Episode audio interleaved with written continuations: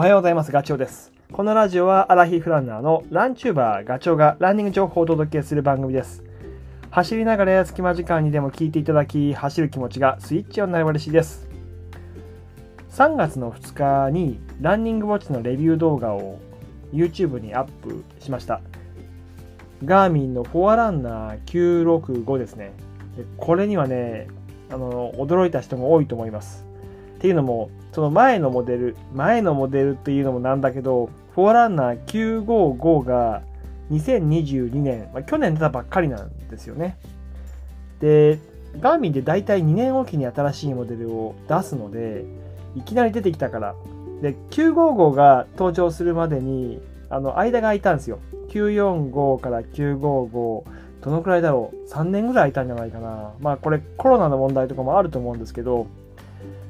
ところが 955やった出たぞって言った瞬間瞬間じゃないけど数ヶ月後に965でしょマジかと。でこの955と965の違いってどんなところっていうと違い意外にねシンプルです。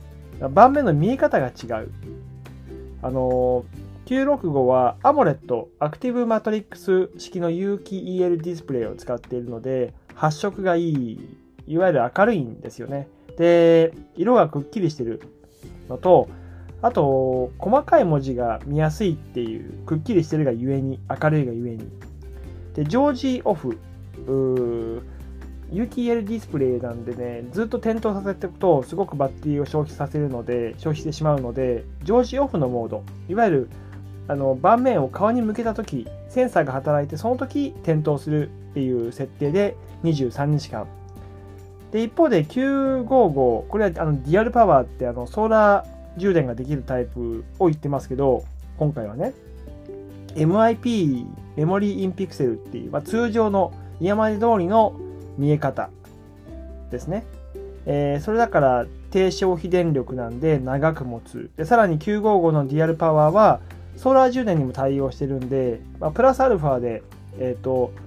ソーラー充電中搭載してないモデルよりも長く数時間使えるっていう。それ、955の場合は常時オンを常に画面を表示させておく設定で、え、20日間持つということで、もう比較するとそのバッテリーの持ちが違う、明るさが違うっていうところですね。で僕は9652週間ぐらい使ってみたんだけど、やっぱ見やすいですね。その代わりにも何度も言ってるけど、バッテリーっていうところかなと。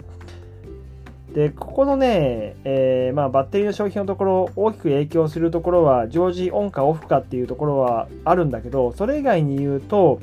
え、ー、と、今日の話のテーマでもあるんですけど、GPS のところ、要は測位精度を上げるか下げるかっていうか、通常モードにするかっていうところで、通常モードですね、家までのモードにするかっていうその切り替えができるんだけど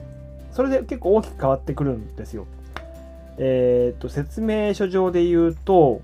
いわゆる通常の GPS モードですね。これだと955のリアルパワーでなんと49時間持つんです。で965の方は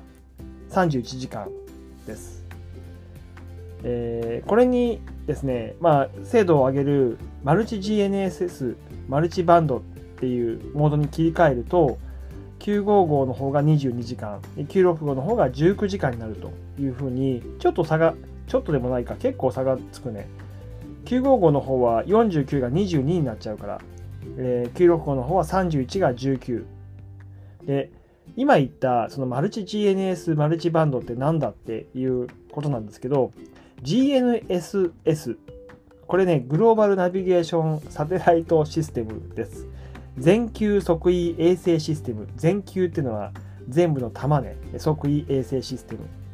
ム。これね、本当はあの GPS、GPS って言ってるけど、これってアメリカの衛星を言ってるんですよね。で、それに後からロシアのグロナスとか、中国の北斗、ベイドゥっても言うけど、あと EU、欧州のガレリオと日本の導きが加わったと。で、このマルチ GNSS っていう設定にすると4つの衛星から受信できるんですよ。どこに行っても、まあ、基本はね4つの衛星からあの受信できるんで、まあ、明らかにアメリカの GPS だけよりは精度が高い。昔のあの GPS ウォッチは、即位はもう GPS だけだったから、それにマルチで新しく、新しくというかこの他の衛星も加えられたと。で、さらにね、これ知らなかったんだけど、今回まあ、この話するんで調べてみたんだけど、即位衛星って L1、L2、L5 っていう信号を発信してるんですって。で、L1 は山前通りのやつ。で、L2 っていうのが軍軍事用。で、L5 っていうのが今回新たに加わったやつ。で、L1 だけだと、やっぱ電波、電波塔があったりとか、森の中とか高層ビルがあるとうまく拾えないですよ。なんでかっていうと、あ、なんて、なんだっけな、えー、待って、マルチパスエフェクトっていうのが発生する。要は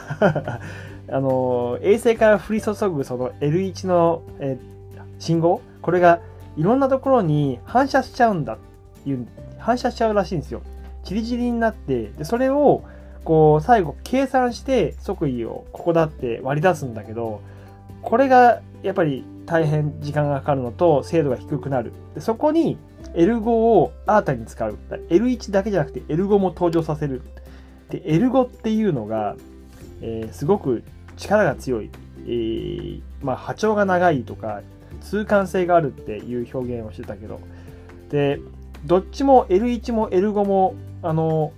受信できるんで、精度が低いものを排除して、安定的にこう、えー、信号を発信する、まあ、L5 になるんだろうけど、そっちの方を優先的に引っ張ってくると。なので、マルチで、えー、今いる場所がはっきりとわかる。でこのマルチの GNSS マルチバンドが搭載されているのはね、ガーミンで言うと、もう最近のモデルですね。ちなみに、えっ、ー、と、255とか、え955は搭載されている。だから1、この1、2年に出たやつは、そういう設定になってるのかな。これがあると、もうかなり正確に出ると思いますね、位置は。あのー、最近時計方とは設定見てみてください。他のメーカーも同じような言い方が違うのかな？あると思います。で、ちなみに GPS が登場したのっていつだと思いますか ?2004 年ですよ。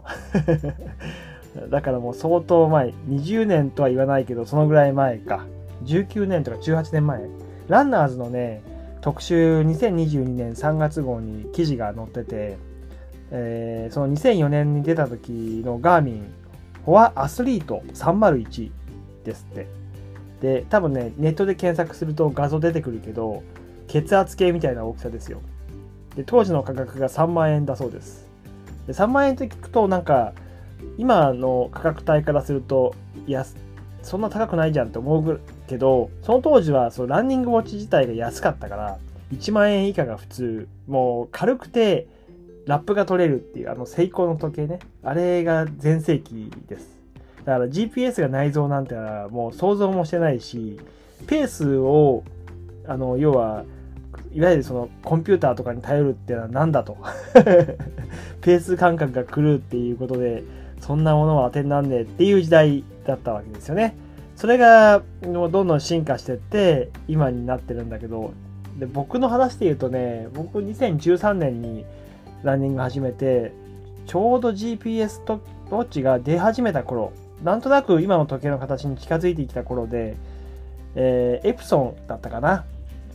で、ただ、あの、トレランを始めたら周りが、あの、スントのアンビットをみんな使ってて、かっこいいなと思いながら、でも結構いい値段して手が出なかったことを覚えてます。その頃ガーミンはフォアアスリートの920っていうあの四角い形ガンダムカラーみたいなやつで、それもね、あ、なんか、ちょっとね、スントのアンビットとは違う路線だけど、まあ、これもこれでありだななんて思ったことを思い出します。で、あと、あの、補足にね、すごい時間かかった。あの、走り出す前に5分から10分ぐらいかかったのと、バッテリーが持たない。破説ねで使ったけど、もう途中でだいたい未踏3ぐらいでバッテリー切れちゃう。未踏、もうちょっといったかな。で、あと、ウルトラモードにするとね、ワープしちゃうんですよね。あの、後の奇跡が とか、まあ、そんなことがいろいろありましたけど、はい。今回のお話が少しでもお役に立てば嬉しいです。それではね、また次回の放送でお会いしましょう。ガチョウでした。バイバイ。